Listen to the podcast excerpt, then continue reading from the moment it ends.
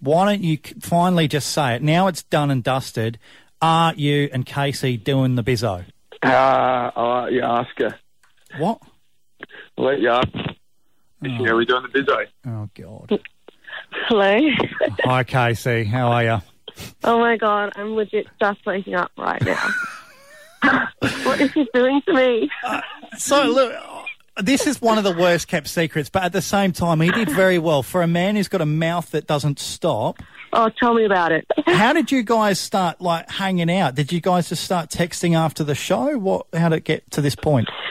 Yeah, we were always friends on the show. I think I had spoken to Drew, and Drew said he'd reached out to Michael to check in, and I was like, oh yeah, I should do that. Then I reached out to Michael to check in, and then we were just chatting back and forth, and then we just started talking about like my work and things like that, and then yeah, he said he was coming to Sydney. Did I want to get a drink?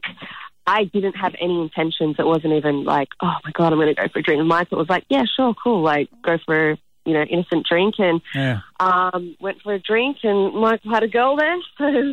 So uh, the first night with us, it wasn't anything like that. Then yeah, after after we met up for a quick drink, then we just kept texting, and then um, you know what Michael's like, Michael, what Michael wants, We know- Michael yeah. kind of get. Yep, it's a bit like a dog with a bone. Oh God. Um, yeah, So- he kept chasing me, chasing me, chasing me, turned him down a few times, and then I finally was like, oh, all right, fine, I'll go on a date with you, and then we just had like a magical date. And then wow.